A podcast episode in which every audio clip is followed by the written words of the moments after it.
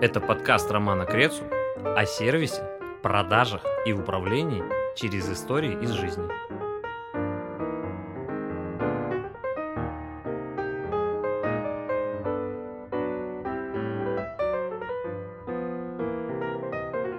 Всем привет! Это первая в 22 году запись моего подкаста и гость, шеф-повар блогер Василий Емельяненко. Здравствуйте. Вась, очень рад тебя видеть и слышать в э, подкасте. Очень круто, что ты нашел время, будучи в Питере, заглянуть, потратить час своего времени в такую срань, чтобы приехать, и мы пообщались с тобой, и у людей была возможность послушать и посмотреть. У нас ведет видеотрансляция в Инстаграм и в Телеграм. Очень круто, благодарю тебя, что ты нашел время приехать и пообщаться. Спасибо, я рад. Давай сразу закинем, какая у нас будет тема, история какая у нас будет дальше, потому что подкаст называется «Сервис продажи и управления через истории жизни».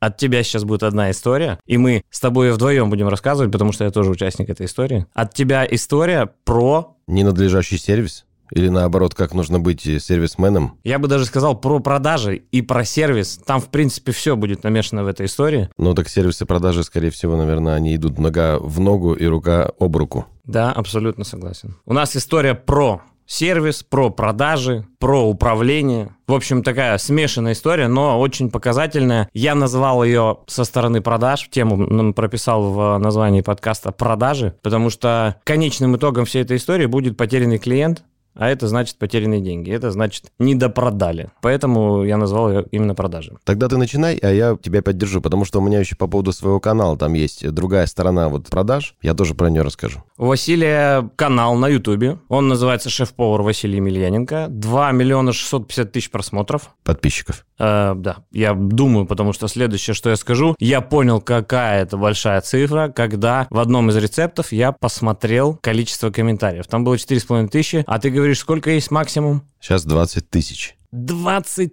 тысяч комментариев под одним видео. Вот только сейчас я реально начинаю понимать, какой объем а, подписчиков и сколько их, и где тебя смотрят? По всему миру? Да, по всему миру у нас большая часть Россия, но, кстати, зарубежная часть тоже довольно большая, там процентов 25, наверное. Как ты пришел к этому? Расскажи историю, с чего ты начинал? Ты же не был шеф-поваром, ты же в рекламе, да, работал? Это было очень давно, да. Когда-то давным-давно, с 2003, наверное, по 2011 год я был продюсером по спонсорству телеканала ТНТ, занимался размещением я работал в отделе продаж, отдел продаж продавал. Мы называли воздух продаем, потому что, по сути, что телек продает? Ничего не продает. Приходит человек с, с бабками, говорит, мне нужно разместить бренд. А я занимался как раз на площадке. Работал с режиссерами, продюсерами, редакторами и рассказывал, как бы клиент хотел видеть эту рекламу, ну и, соответственно, руководил всем этим процессом. Потом в 2007 году познакомился со своей женой, тогда она еще не была женой, которая меня и надоумила, говорит, а почему ты не занимаешься поварским делом? Я говорю, слушай, ну, все готовят, я готовлю. И она меня как бы стимулировало к тому, чтобы я начал этим заниматься. Когда я начал заниматься, я понял, что мне это нравится, и что вообще, почему я потерял столько времени. И не занимался этим ранее. И все вместе сложилось воедино,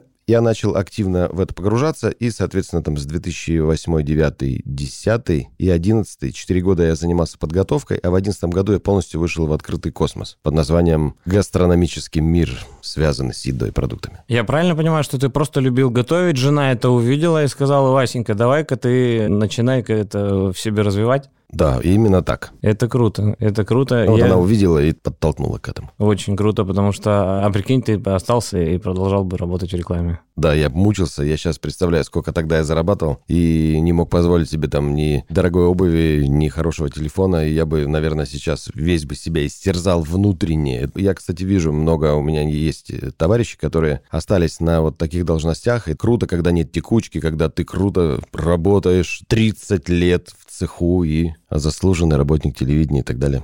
Ты сейчас занимаешься своим делом? Да, полностью. У меня даже вот до, скажем так, кальянной индустрии, откуда мы, в общем-то, с Романом и познакомились на теме кальянов, да, вот у меня появилось хобби несколько лет назад. До этого почти там 8 лет у меня не было никакого хобби, потому что жизнь и моя работа это было одно и то же. Ну, то есть вот я полностью был поглощен этим, но в какой-то момент, почему и некоторые рекомендуют найти себе хобби обязательно, несмотря на то, насколько ты влюблен в свою профессию, потому что хобби не дает тебе перегорать, короче, отнимает кусок твоего твоего внимания, и ты как бы переключаешься туда-сюда, туда-сюда. Мы вчера разговаривали по поводу того, где, в каком, когда ты что-то делаешь, ты не думаешь ни о чем. Да. Хобби, наверное, для этого и нужно, чтобы отключать мозг, не думать ни о работе, ни о делах, ни о деньгах, ни о чем, ни о чем, чтобы позаниматься чем-то в удовольствие и потом с обновленными мозгами вернуться. Ну, в этом тоже есть, да, большая доля правды. Вась, расскажи, пожалуйста, как ты это начал? Сложно ли было запустить канал? Вообще, в принципе, как эта история началась? Потому что людям интересно, как можно стать блогером-миллионником? Как это вообще? Что нужно? Ты начал снимать и сразу навалила кучу людей? Или это адский труд, много лет? Что это? Расскажи, пожалуйста. Канал существует 5 лет. В октябре было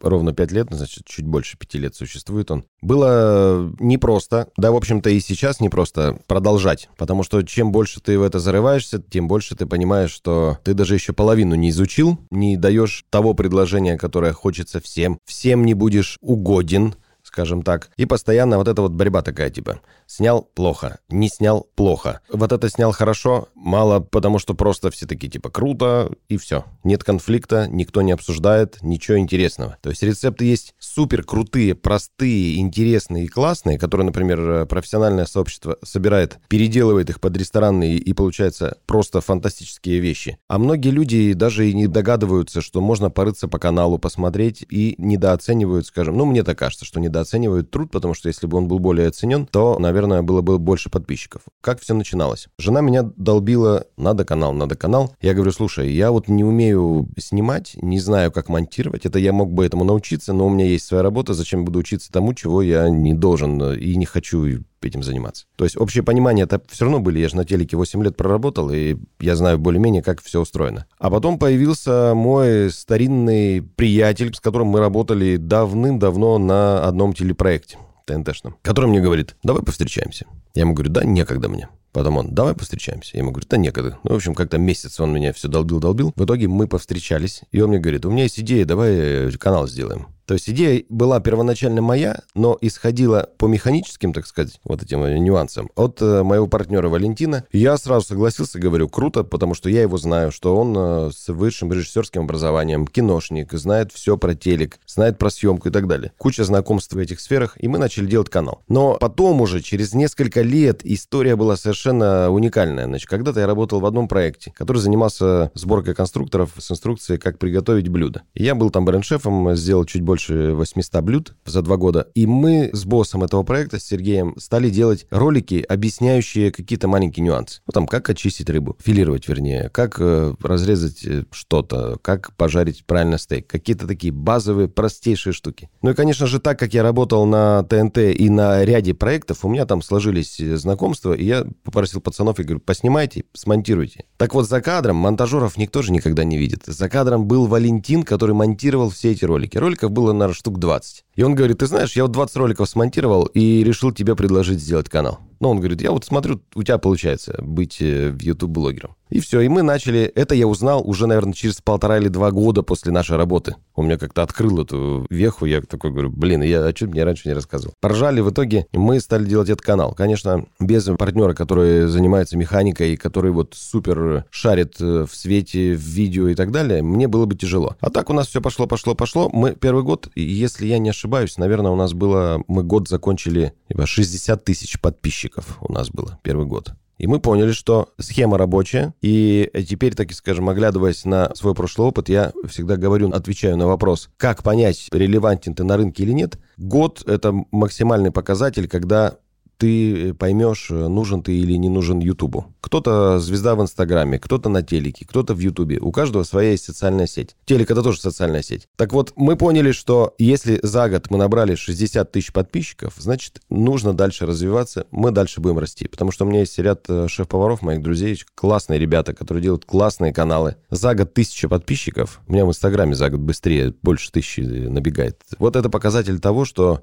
типа, ну, пора уже завязывать, короче. У нас в кальянной индустрии максимальное количество подписчиков самого популярного блогера в мире бразилец, японец-бразилец японец, который вырос в Бразилии, Сакамото. У него что-то там порядка 300, и когда я смотрел последний раз, по-моему, было. 300 тысяч – это максимум, потолок. Поэтому если у нас там за год у Ютуба 10 тысяч чего-то набралось, наверное, это показатель. Видимо, ну, у тебя ниша такая, что там а, миллионы действительно там тысячами просматривают. Видимо, это зависит, короче, от ниши, скорее всего. Мы долго искали, что давать, потому что гастрономических блогеров действительно море, разных, в разной стилистике, с разной подачей и так далее. Значит, Валя, конечно же, как партнер, как человек, который как бы режиссер и продюсер, и финансовый директор. Я его всегда называю матричный человек, который говорит, есть спрос, есть предложение, есть откат, есть приход людей. Это все анализ. А я все время с ним спорю, говорю, анализ не всегда верен, потому что есть еще факторы духовные, природные, сезонные, разные, когда анализ может не соответствовать тому, что ты запланировал. И его нельзя прогнозировать. Он считает, что нужно делать определенные рецепты для того, чтобы двигаться вперед и получать подписчиков. А я за то, чтобы делать делать максимально индивидуальный контент. Я сейчас про себя, потому что как только блогер любой начинает кого-то копировать, кого-то забирать, это сразу видно. Чувак, ты пьешь бокал вина как кто-то. Ты вот э, так рукой делаешь, как э, Салт-Бае там, да, кто-то вот. Это, это же все уже слямзил. А выявить свою индивидуальность, как вот Салт-Бае, он солит, он индивидуален в этом. Вот он нашел эту фишку. Каждый должен найти эту фишку. Мы долго искали, мы решили, что есть шоу, ну, то есть это большие туши приготовленные там с заявкой, доставками, огромные пиццы 5 метров в диаметре и так далее. Мы бы это тоже могли делать, и это несложно делать. Но я решил, что... Или мы вместе решили с Валей. Ну, неважно. Мы решили, что ежедневные потребности человека в еде должны быть удовлетворены и на российском ютубе я не знаю ни одного, кто бы максимально следовал этой концепции. Поэтому я вижу в этом часть успеха, что человек может зайти ко мне на канал и найти там все, что угодно. И салаты, и классические блюда, не классические, и авторские, и дешман какой-то там. И мы по МРОТу даже готовили несколько. Проект как бы исчерпал себя на третьем ролике. Мы брали потребительскую корзину и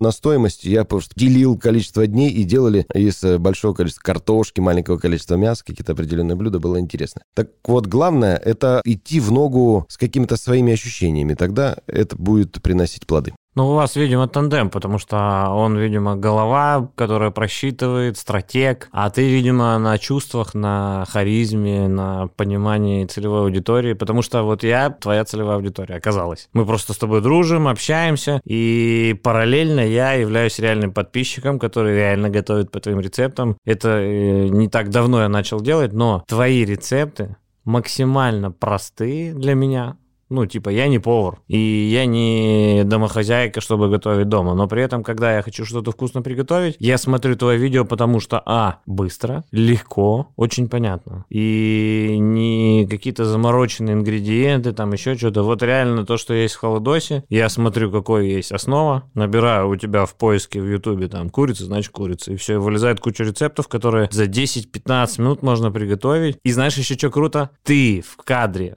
на своей кухне, угу. а я на своей. Через просто через монитор. И вот ощущение полного присутствия с тобой через стол. Ты с одной стороны стола, я с другой, мы готовим. О, интересно как. Получилось вот, э, скорее всего, вот эта связка. Ты там, целевая аудитория с этой стороны стола, и ты типа не замороченный повар, разговариваешь какими-то э, высокими терминами, не готовишь фуагра, ты просто напротив стол, и ты готовишь, и мы вместе еще и там э, обсуждаем все это. Вот этот полный эффект присутствия на твоей кухне, это круто. Твоя кухня, обязательно посмотрите ролик ролики Василия, подпишитесь, потому что у него кухня, она такая завораживающая. Потому что, ну, реально, как будто у тебя дома, и мы у тебя дома готовим. Это прям полноценно, неподготовленная, там все вот прям кухня-кухня, и мы там готовим. Очень прикольно. Вот это сработало. А у меня был тут недавно случай, буквально перед э, моим днем рождения, наверное, в декабре. У нас есть друзья в Иркутске, Илья, Катя Фремович. У них чудесная дочь, и, значит, э, Илюха снимает бытовую сцену. Идет на большом телевизоре мой ролик, какой-то старый, про то, как скумбрию мариновать. И дочь лежит э, на диване, так на животе, и головой телевизору. Локти подставил и смотрит ролик. И вот он снимает видео, это не монтировано видео, ничего, просто как человек снимал. И я в ролике говорю, на это нарезаем, это складываем, это туда-сюда, и вот это вот э, добавляем сюда. Знаете почему? Дочь такая, почему? Я такой, да потому что будет вкуснее. Это было настолько лаконично. И вот ты сейчас говоришь, и вот этот у меня свелось, эта картинка, что ты говоришь в диалоге, когда, я не знаю, как это получается, я что-то говорю, и у человека возникает вопрос, я тут же на него отвечаю, и как-то раз-раз, и финал какой-то такой вкусный получается. У меня даже телефон стоит на плите под стенкой. Я смотрю, реально, как будто с тобой. Это очень удобно. Давай э, к сервису. К истории. Да. На самом деле история-то будет, мы никуда не спешим. А, Больше хорошо. мне интересно раскрыть, так сказать, людям а, тебя, потому что подкаст, он, ну, понятно, что история должна быть вот эта фишечка, но мне всегда хочется с гостем пообщаться, потому что я выбираю гостей, которые необычные и очень интересные. И поэтому мне с тобой про историю мы там 10 минут поговорим и выводы сделаем как специалисты. Ты тоже много повидал в ресторанной сфере, и, ну, ты Сколько? 8 лет, получается, да, у тебя блог? Блок 5, но в этой сфере-то я с 2011 года. 10 лет. 10 лет. 10 лет. Ты повидал в ресторанах уже все, что можно было повидать, и в разных городах, странах. Ну, не все, наверное. Многие повара, видишь, с тех пор, как я стал блогу посвящать большую часть своей жизни, многие повара, приверженцы, скажем так, вот этого стояния на ногах, я всегда это говорю, типа прощай поясница, да, у повара проблема большая с поясницей, у каждого, наверное. За всех не буду говорить, ну, 90% вот всех, кого я знаю, у них всех проблем с поясницей, у меня в том числе, то есть я там зарядочку делаю и так далее и тому подобное. Вроде как э, социальная среда поварская говорит, если ты шеф-повар, ты должен стоять в ресторане, а обклеенным белой плиткой, я называю это психбольница, потому что когда ты 5-2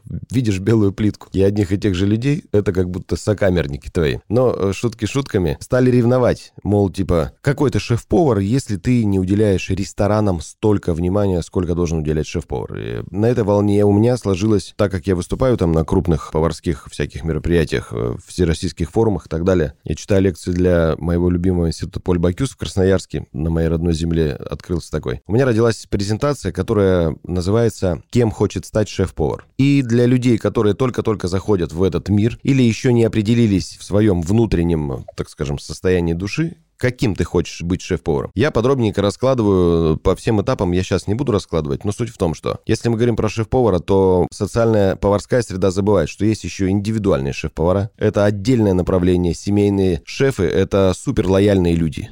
Представляешь, у тебя там трое-четверо детей, двое взрослых и постоянные гости разные, которые это ем, это не ем, это аллергия у меня. Муж мой не ест краба. От трюфелей нам не нравится, что они пахнут мылом. Это нужно прям иметь реальную лояльность, потому что в ресторане проще. Не нравится, не ешь.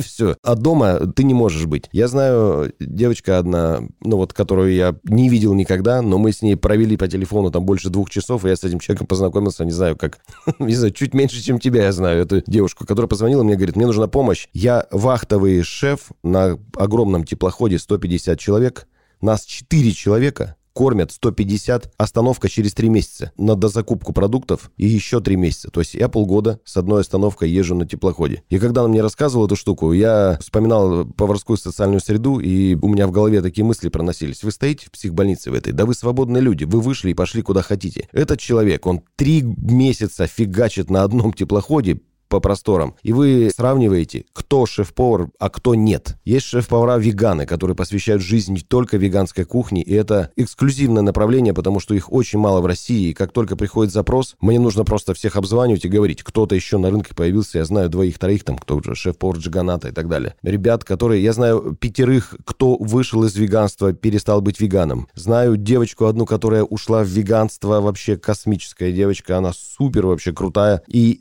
Именно ее заказывают для того, чтобы она ставила меню во всех детокс-отелях Сочи, Краснодара, Геленджика. Она просто ее юг весь там разрывает. Есть ребята-грильщики, без которого, ну, не знаю, ни один гриль-ресторан не сможет существовать, Ну потому да. что есть масса шеф-поваров, которые узконаправленные и которые офигенные ребята, и они, может быть, даже некоторые, э, вот как грильщики, они не надевают даже поварскую форму, они без кителя, они в футболке и в кожаном фартуке, потому что они потеют, жара все время. Какой там китель нафиг? И поэтому тут это все вот такое вот какое-то, я не знаю, как из пустого в порожнее переливают. Шеф-повар остается, и блогер тоже является шеф-поваром, потому что приготовить... Сейчас у меня 710 рецептов на канале. Так я помимо канала еще готовлю на индивидуалку, на консультации ресторанов, э, на съемки для других каналов, для телека. У меня вопрос такой, наверняка он самый первый среди вопросов э, вообще в принципе. Какой? А у тебя есть образование поварское? Нет, я сейчас пошел в университет. Учиться? Да, На инженера-технолога общественного питания? да.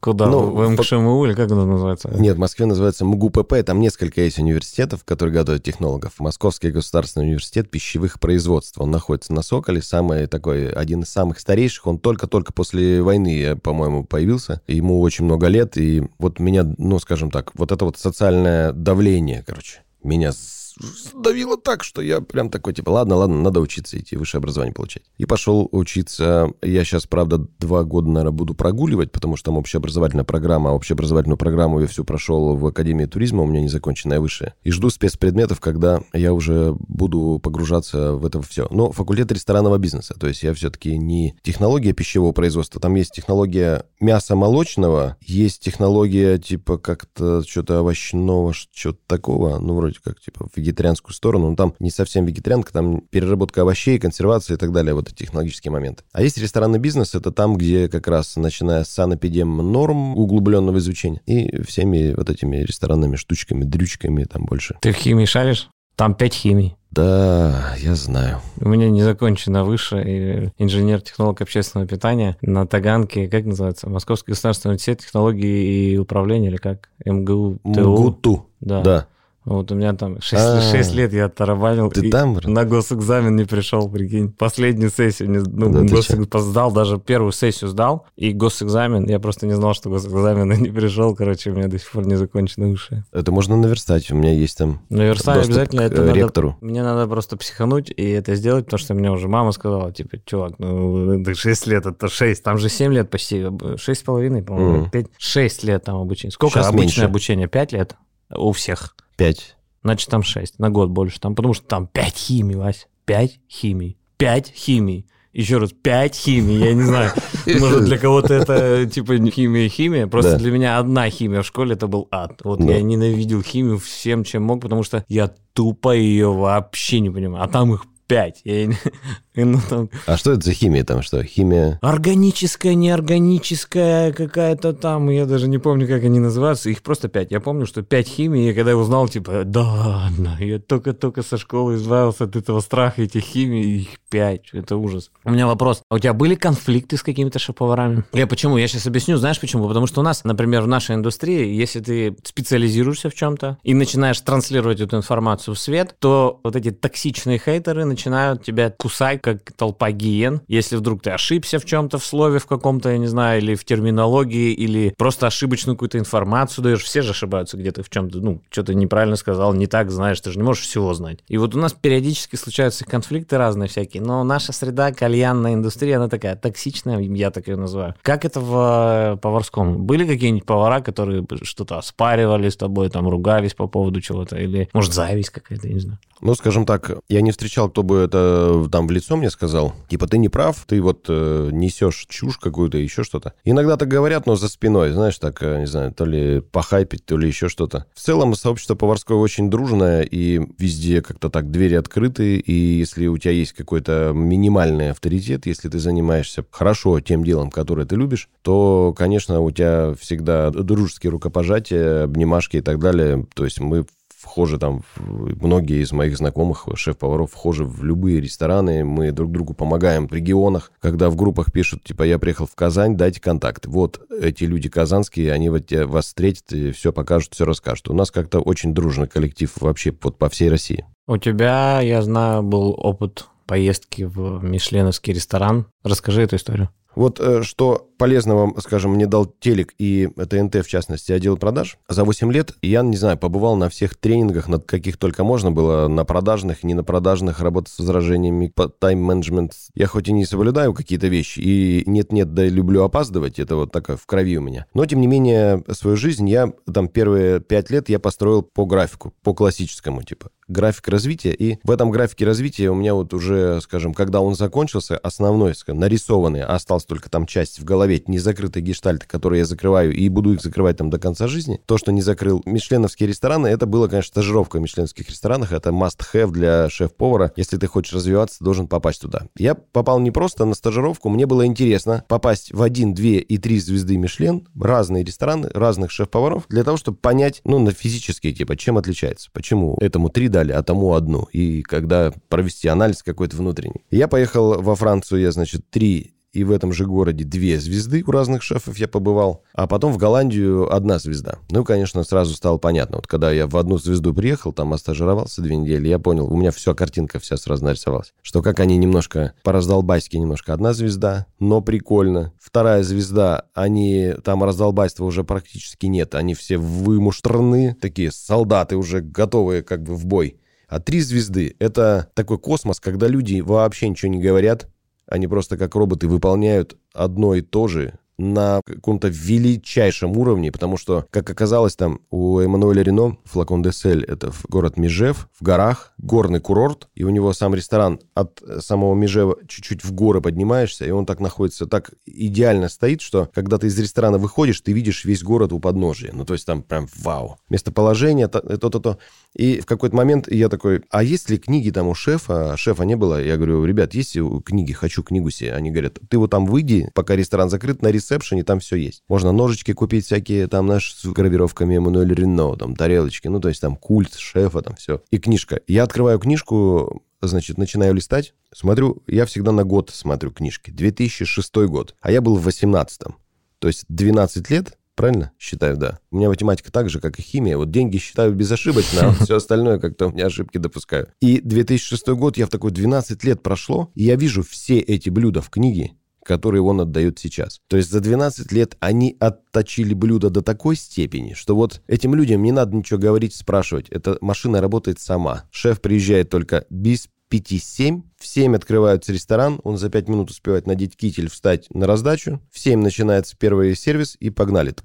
В 11 заканчивается. Приход официанты говорят, так, все, отдаем 4 десерта, и это последние гости. Шеф снимает китель, бросает его в корзину на стирку, надевает на себя пуховик и сваливает. Все. Ну, Три вот звезды. С 2006 года он их всех и научил ну, до такой степени. Да. Это нормальная работа есть. Очень круто. Ну что, перейдем к истории. Давай. Мы с Васей, я надеюсь, это будет традицией, не только Я с Васей, в новогодние праздники в Питере. У Васи жена, и у нее здесь родители, поэтому вы приезжаете в Питер Да. на, на- на Новый год. Мы второй год подряд арендуем кулинарную студию и устраиваем с друзьями тусовочку. Вася, не знаю как кто, как волшебник с ножом, не с палочкой, а с ножом. Машет ножом, разгоняет всех по кухне, заставляет делать работу. Да, мы все с удовольствием эту работу делаем, мы все готовим, пьем кто что там, вино, шампанское и слушаем отличную музыку и прикольно общаемся. Объединение у нас такое разных людей из разных сфер, индустрий. Короче, прикольная тусовка. И в этом году, естественно, мы тоже собрались провести эту тусовку. Причем еще в конце ноября мы уже начали ее планировать для того, чтобы, ну, типа, я знаю точно, что в январские всем уже, даже уже в середине декабря уже всем не додел. И, в общем, мы начали планировать эту тусовку еще в ноябре, в конце ноября. Да, традиция у нас, э, поясню, 3 января встречаться. Да.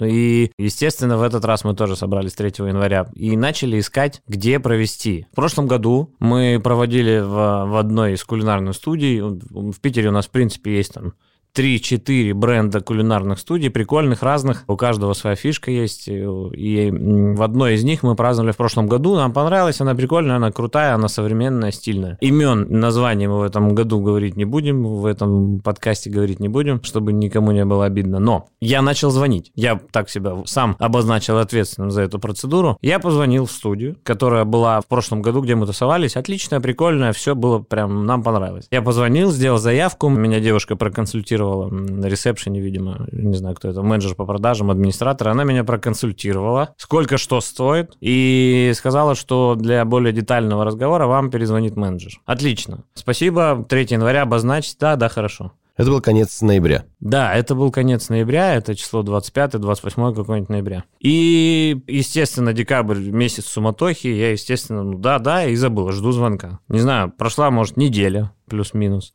Я вспоминаю об этом, понимаю, что, типа, надо планировать, но мне никто не позвонил. Для меня такой первый звоночек был. Такие серьезные люди, и не перезвонили. В принципе, я даже когда провожу собеседование, я, знаешь, что делаю? Мне звонят люди, я с ними разговариваю. Я примерно понимаю, подходит этот человек или нет. Если он мне подходит, то я прошу его перезвонить на следующий день в определенное время. Ну да, сам перезвонить это довольно сложно, да, всем. А если тебе человек набрал, то ты дашь ему ответ. Тут знаешь, в чем дело? Тут э, дело в том, что я хочу понять, насколько он пунктуален и насколько он может перезвонить. А, Это все очень- понятно. Да, это тонкий такой момент. Я, в принципе, проходил разные виды обучения по HR и не совсем стандартно подбираю людей, провожу собеседование. Это у меня есть отдельная лекция на эту тему. В общем, первый фильтр – это я пишу в объявлении «Не пишите мне, звоните». И те, кто пишут, сразу не подходят, короче. И оказывается, их много. Они не дочитывают объявление М. и сразу пишут. Почему-то люди считают, что можно написать и поговорить в WhatsApp, типа,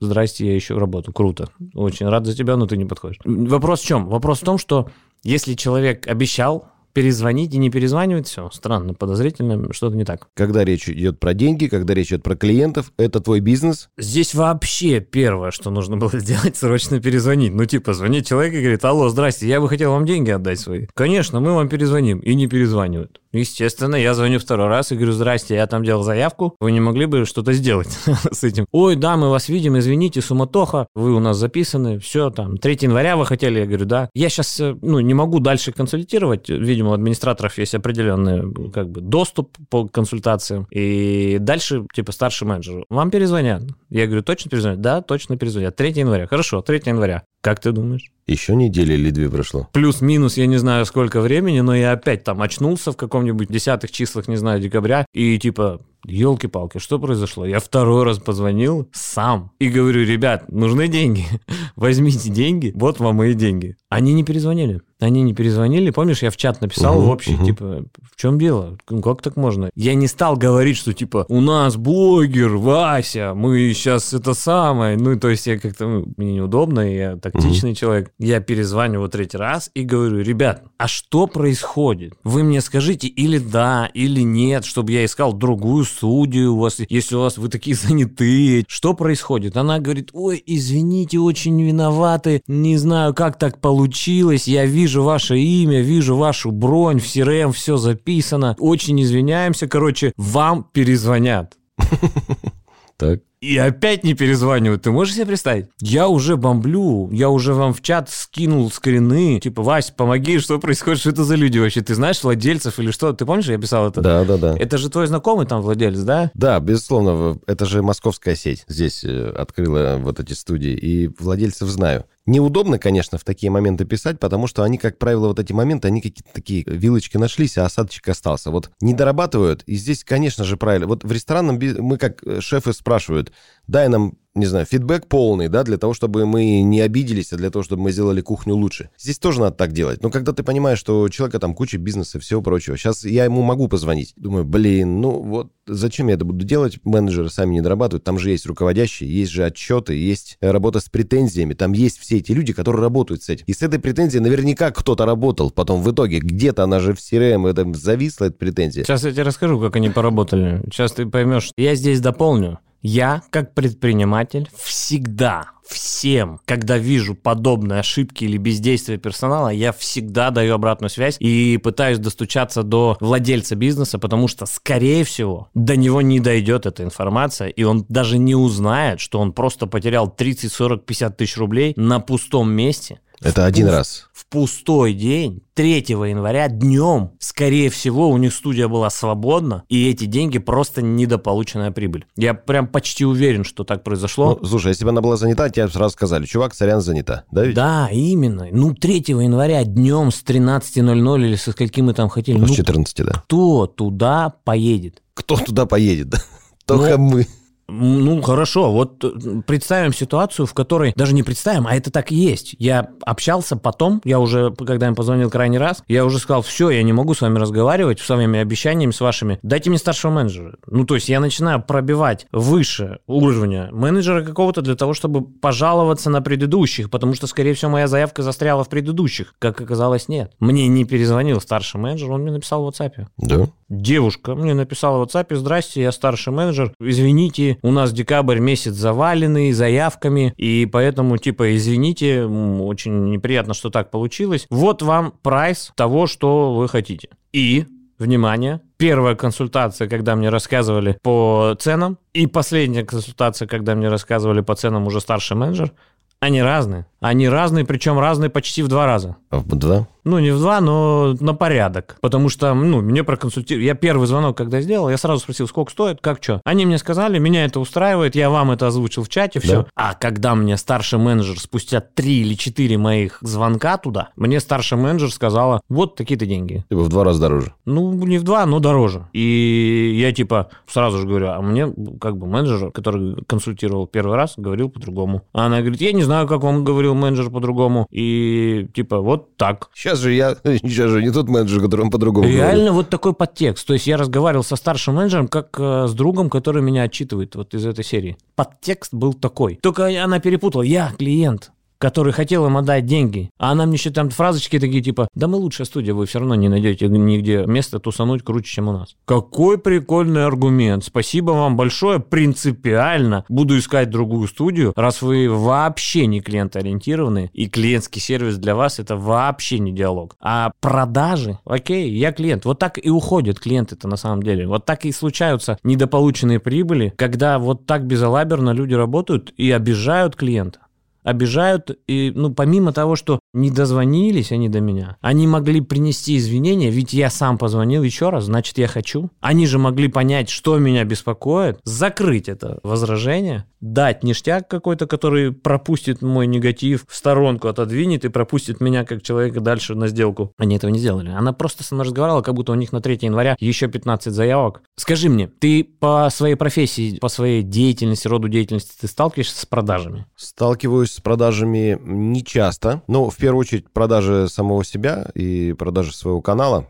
Мы немножко там по-другому рассматриваем клиентов в рамках своего канала, я чуть позже расскажу. А тогда я понимаю, о чем ты говоришь, это совершенно обыденная вещь, которая случается, наверное, вот чаще в крутых школах, не знаю, в крутых организациях, которые считают себя крутыми. Мы же всего уже достигли, мы же на крыше мира. Типа, на чувак, самом деле, ну, Но... нет тебя, ну и фиг с тобой. Тут же ведь, ты говоришь, потеряли клиента. Они потеряли ни одного клиента. Будь ты максимально лоялен к этому месту, к этой студии. Вот мы в прошлом году провели одно мероприятие. Если бы в этом году мы провели второе мероприятие, а вдруг потом бы это э, другие люди присоединялись к нам, да и наша компания, там 12-14 человек, по одной рекомендации от каждого человека про студию, это плюс 14 клиентов еще. Так и было. Мы потом праздновали мероприятие в этой студии. В течение года разные мероприятия в этой студии проходили с теми людьми, которые там были. И я всегда ее рекомендовал. Меня а, спрашивали. Вот. Я всегда ее рекомендовал, потому что, ну, там круто. Поэтому как минимум 14 человек вот неожиданно перестали быть клиентами этой студии. А что бывает, когда клиент недоволен и у него негатив? Он рассказывает об этом негативе еще тысячи. Ну да, типа, вот туда не надо, там вы можете столкнуться с негативом. Да, Мы и же... еще тысячи. Если ты доволен, ты расскажешь десяти. Поделишься этой информацией, потом, когда тебя спросят или еще что-то. Если ты недоволен или ты в негативе, это просто плюс тысячу сразу же. Вот мы сейчас это и делаем. Это моя инициатива обсудить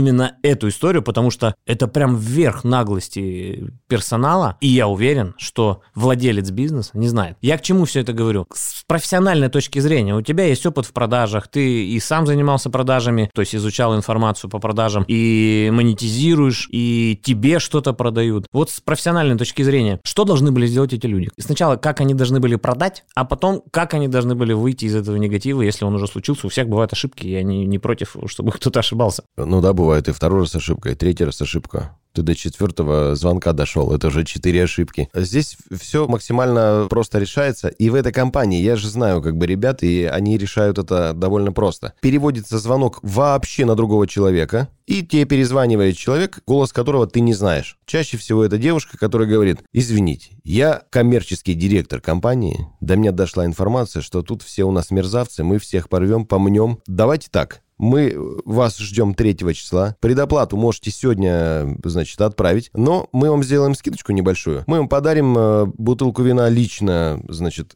вам как организатору, потому что у них есть, есть еще винное оформление, которое по себе приходит за низкий ценник, и можно это все... То есть сколько бы там было, допустим, ну, хорошо, тысячи там 40-50 мы бы заплатили, да, за то, чтобы тебе принесли 50 тысяч, ты даришь подарок на 500 рублей. И это было бы перекрытие всего. И могли бы сделать подарок во время и сказать, ребят, мы как бы вот бутылочку шампанского вам откроем по бокальчику сейчас нальем. Типа, Новый год прошел, с Новым годом, вы такие классные, вообще тусите с нами. Мы крутые, вы крутые, красивые люди должны быть вместе. Инструментов, которые помогают решать негатив, масса. Миллион. Масса. И особенно в, в студии, в которой есть там клининг, который можно подарить или что-нибудь еще, посуда, всякие, короче, доп. услуги, в том числе там и вина, и музыка, что там, диджеи, фотографы, видеографы, миллион. Тут даже вопрос не в том, что это... А что еще можно было сделать? Как продажник, ты что бы еще сам предпринял, если у тебя перед тобой негативный отзыв, негативный клиент, еще что-нибудь? Ты знаешь этапы, как закрывается негатив? Тут э, в зависимости от разного вида бизнеса, ну, скажем, тут же они продают аренду чего? Ничего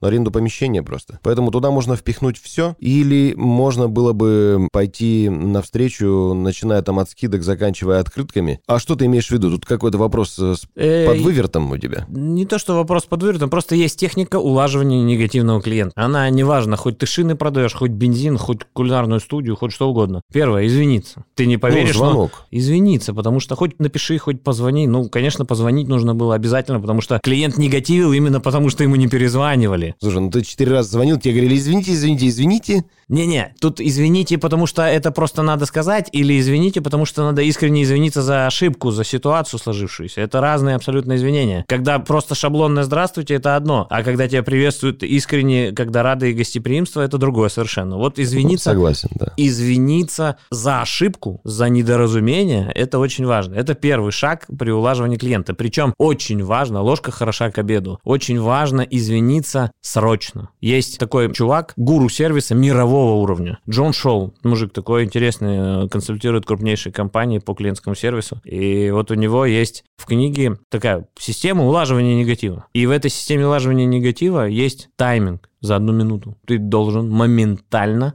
извиниться перед клиентом. У тебя минута, чтобы его вернуть, или потом он может уйти и насолить тебе так, что тысячи людей узнают об этом. Вот тебе нужно успеть за минуту, условно. То есть, если бы со стороны специалистов, или меня, например, как ропа, если бы я там работал руководителем дела продаж, я максимально быстро должен был увидеть эту проблему. Почему мне не перезвонили? Мне должна была сигналить CRM, мне должен быть какой-то контроль над контролем, еще как-то. Я должен видеть этих клиентов, которые вдруг потерялись или что-то с ним случилось. Для того, чтобы сразу же решить проблему сразу же узнать, почему не то, сразу же перезвонить и начать улаживать этого клиента. Первое – извиниться. Второе – признать ошибку. Это очень вроде бы простейший, банальный, понятный пункт, но зачастую люди этого не делают. Они просто извиняются за сложившуюся ситуацию, и все. Они не говорят «мы ужасно извиняемся за то, что не перезвонили. С нами такого обычно не бывает. Мы обязаны были перезвонить. То есть признать ошибку, потому что я им звонил, говорю, почему вы мне не перезваниваете? Это значит, я озвучиваю негатив и ошибку с их стороны. Третье. Исправить ситуацию. Заменить товар, заменить услугу. Если она была плохая, если ты уже ей пользовался, или если она не случилась еще, дать эту услугу срочно. То есть удовлетворить клиента по конкретному запросу. Ну, слушай, там же была ошибка, ну, внутренняя, то есть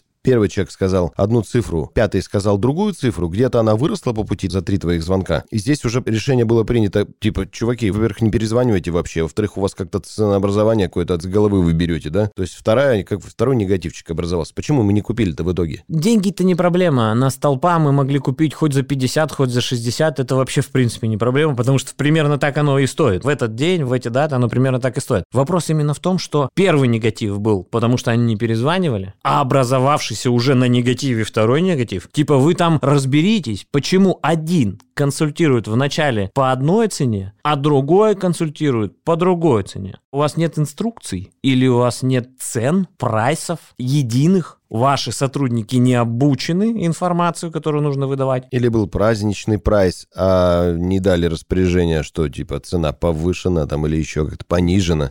Нет коммуникации между сотрудниками и нет донесения информации до конкретного человека, который изначально консультирует. Ты, если старший, и ты уже разговариваешь с клиентом, который третий-четвертый раз звонит, ты же, наверное, должен зайти в CRM-систему и послушать запись звонка. Вы же серьезная компания, у вас же наверняка сквозная аналитика есть, и наверняка там запись звонка, да, 100% там есть запись звонка, потому что в таких компаниях, когда есть колл-центр, всегда есть запись звонка, IP-телефония, и всегда она хранится в CRM-ке, и ты можешь, как вот ты прям прям со мной разговариваешь, ты заходишь в crm и смотришь, что с этим клиентом было. Пока говоришь извиняешься, уже видишь глазами, сколько этапов этот клиент прошел, сколько было звонков. Ты можешь сказать там, извините, я через три минуты к вам вернусь, сейчас я пересмотрю все, прослушать каждый звонок и понять, о чем была речь. Потому что после каждой заявки от клиента или автоматически, или оператор создает в CRM пометку, что произошло с этим человеком, что он сделал, на каком этапе, заплатил, не заплатил, сколько заплатил. В общем, все отслеживает. У них вообще нету никакой коммуникации. Она просто, я ей сказал, что я третий раз звоню или четвертый раз звоню, уже не помню. Она просто начала со мной разговаривать. И все. Она не решила порыться в моей истории, посмотреть, что случилось-то. Она решила, чтобы я ей рассказал, что случилось. И послушала, ну, типа, предыдущего, видимо, менеджера, который сказал, а, он уже звонит третий, четвертый раз, сделай что-нибудь, помоги, срочно нужно, он орет, ругается. Что еще можно добавить с профессиональной стороны по улаживанию негативного клиента? Финальная точка, это то, про что ты говорил, нужно дать комплимент. То есть ты улаживаешь клиента по всем этапам, ты извинился, ты заменил услугу, ты все сделал, и в конце, чтобы еще как бы лучше сделать этому человеку, ну, дай ему комплимент, любой. Любой. Любой, кто... совершенно верно. Да, потому что зачастую вот у этого Джона Шоула прописано следующее. У каждого сотрудника если это официант или сотрудник зала, неважно какой сотрудник, тот, кто общается с клиентами, должен быть список ништяков, которыми он может угощать или давать комплимент недовольному клиенту. Самый крутой момент в этом. Этот список должен быть израсходован. Если он не израсходован, то сотрудник что-то делает не так. Почему-то. Потому что все ошибаются всегда есть какой-то недовольный клиент, просто недовольный по жизни, или недовольный услугой, или недовольный там временем перезвона, или это декабрь и миллиард заявок, как они мне сказали, и поэтому у них случилась ошибка. В общем, причин всегда масса, особенно если это официант в зале. Кому-то громко музыка играет, у кого-то вилка не такая, у кого-то мясо не той прожарки. И сотрудник, у которого есть список ништяков на неделю, угу или на день, он обязан их раздать. Если он не раздал, то, конечно же, он скажет, у меня не было негативных клиентов. У меня их не было. Серьезно, у всех есть, а у тебя не было. Или ты что-то скрываешь, или ты не понимаешь, что это негативный клиент. А это потом отражается на отзывах, на нашей репутации, на всем остальном. Очень прикольная фишка, и я ее пытаюсь внедрить сейчас, использую ее. Это прям ядро основы улаживания клиента. Очень важная штука. Что еще можно было с их стороны сделать? Как ты думаешь? С профессиональной точки зрения, просто поразмышляй, как бы ты попробовал это сделать. И ты вот говорил, что тебе неудобно звонить владельцу бизнеса или давать просто обратную связь о том, что происходит. Ты на основании вот эмоций только это делаешь, все, размышляешь в этом направлении. Потому что я вот, например, мне плевать на эмоцию в данной ситуации. Я даже, хорошо, здесь у тебя знакомый, возможно, там где-то сможете пересечься, чтобы не, не, не поднимать ну, эту да, пыль, да, так скажем. Да. А незнакомому человеку я зачастую прям нахожу владельца бизнеса, стараюсь это сделать для того, чтобы достучаться до него, что у него происходит что-то не так, и он теряет в нашем случае теряет деньги, иногда теряет просто клиентов и в конечном итоге все равно деньги. И это прям, ну, с моей стороны такая какая-то обязанность. Я вам даже в чат написал эту ситуацию, э, скрины скинул, и мне кто-то ответил, э, что типа, да забей, не перезвоню, да забей, возьми, позвони в следующую студию, да забронируй следующую студию. И действительно так и можно сделать, нужно было сделать. Я так, в принципе, и сделал, но я как предприниматель понимаю, что если бы мне, у меня такое происходило... И то мне... ты бы хотел, чтобы тебе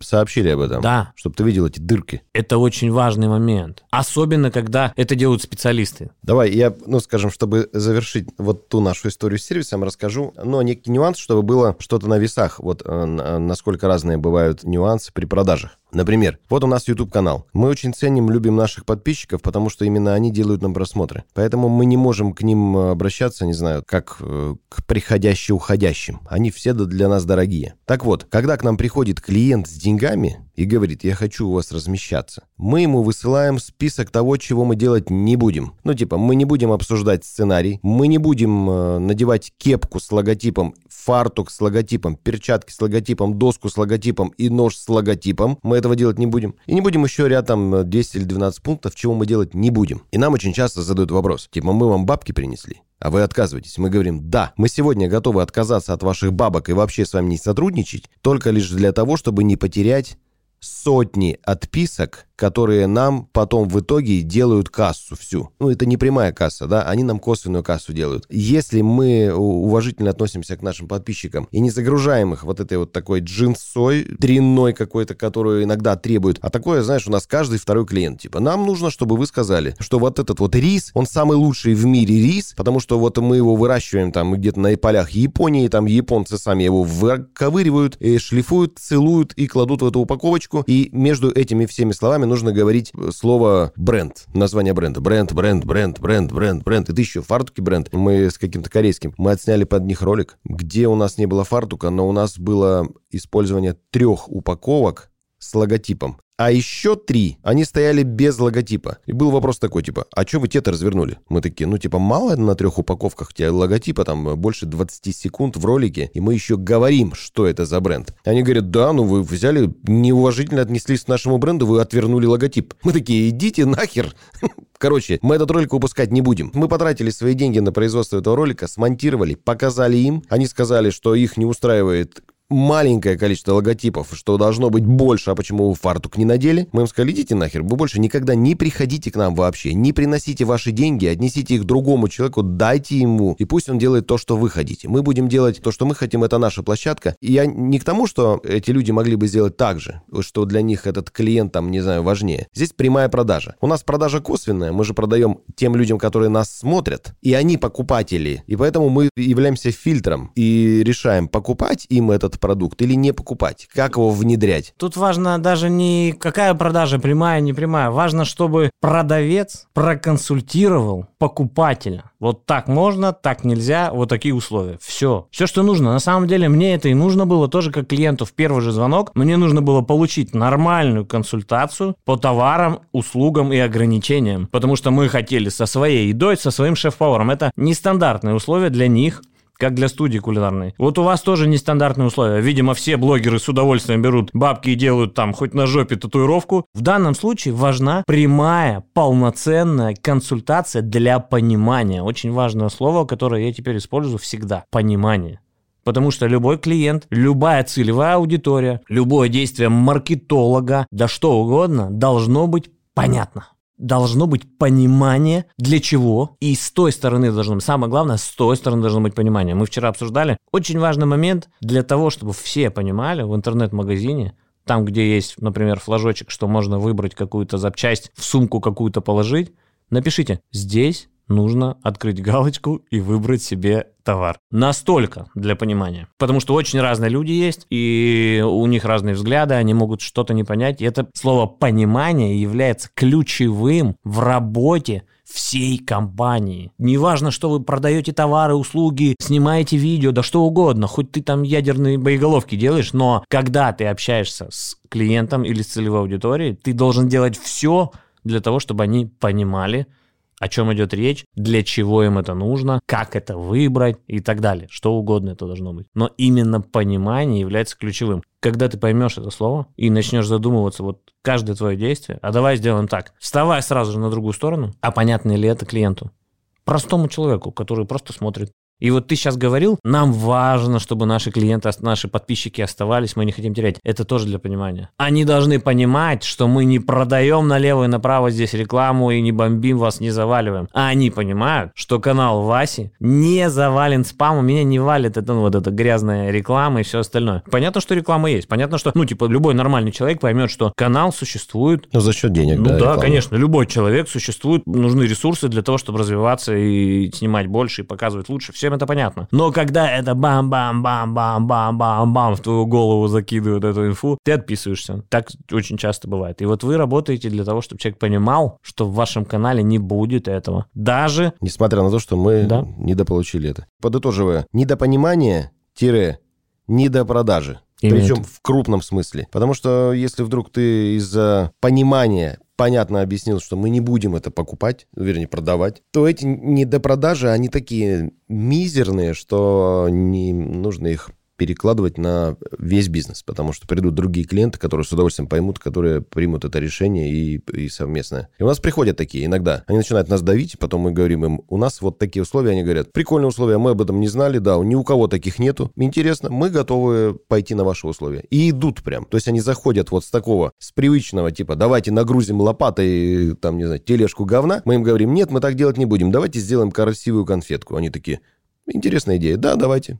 И такие раз. И возвращаясь к нашему, значит, э, к планам и ко всему прочему. Мы планируем, э, значит, э, вот что сделать. Мы дальше планируем развивать магазин и канал, это понятно. Мы не хотели бы расставаться с этим видом бизнеса, потому что у нас прекрасно получается, людям, людям нравится, и мы видим пользу. Когда есть польза, то для меня, например, это очень важно если у меня есть польза, люди пишут «спасибо вам за рецепт», а я им пишу «спасибо вам за то, что пользуетесь», потому что кому бы они нафиг были нужны, это моя работа, если бы вы не пользовались. Это прямая как бы связка, меня это радует. В этом году хочу немножко углубиться в ресторан. Отошел я с этими со всеми суетой, сует, все про деньги и все про YouTube. Хочу чуть-чуть углубиться в профессиональную. Не хватает мне немножко, скучаю. Не хватает в смысле жажда, знаешь, когда воды не хватает тебе, ты такой, я хочу воды выпить. Вот э, это как вот некая жажда, которая в профессиональной среде, несмотря на то, что меня довольно много человек в профессиональной среде уважают, меня уважают как бизнесмена, а мне нужно, чтобы я еще где-то был, значит, вот в ресторанной сфере, рука, чтобы не забывала. Это нужно вот э, прям делать, потому что домашние готовки и готовки для канала, и готовки для спонсоров этого не хватает для того, чтобы быть э, вот в струе. Поэтому таких каких-то глобальных планов, это надо развивать. Это главный глобальный план. Вот все, что есть, без каких каких-то дополнительных проектов. И, как я говорю, гештальт э, не закрытый. То есть у меня есть дырки такие, я их по году вычисляю, типа, чего не хватает, где какие дырки появляются. И я их потом, э, значит, в будущем закрываю. Практически там все закрыто, за исключением вот этого профессионального сообщества, потому что я один там из немногих, кто балансирует. Есть ребята, которые полностью перешли, например, в YouTube и не стали заниматься ресторанным движением. А я и там, и там на двух э, стульях пытаюсь устоять, на двух конях уехать. Кто-то говорит, что это плохо, например, мой партнер говорит, ты углубись сюда, здесь будет больше прибыли. А я считаю, что здесь не в прибыли дело, а в, в мироощущении. Если ты в этом крутишься, то почему надо игнорировать профессиональное сообщество?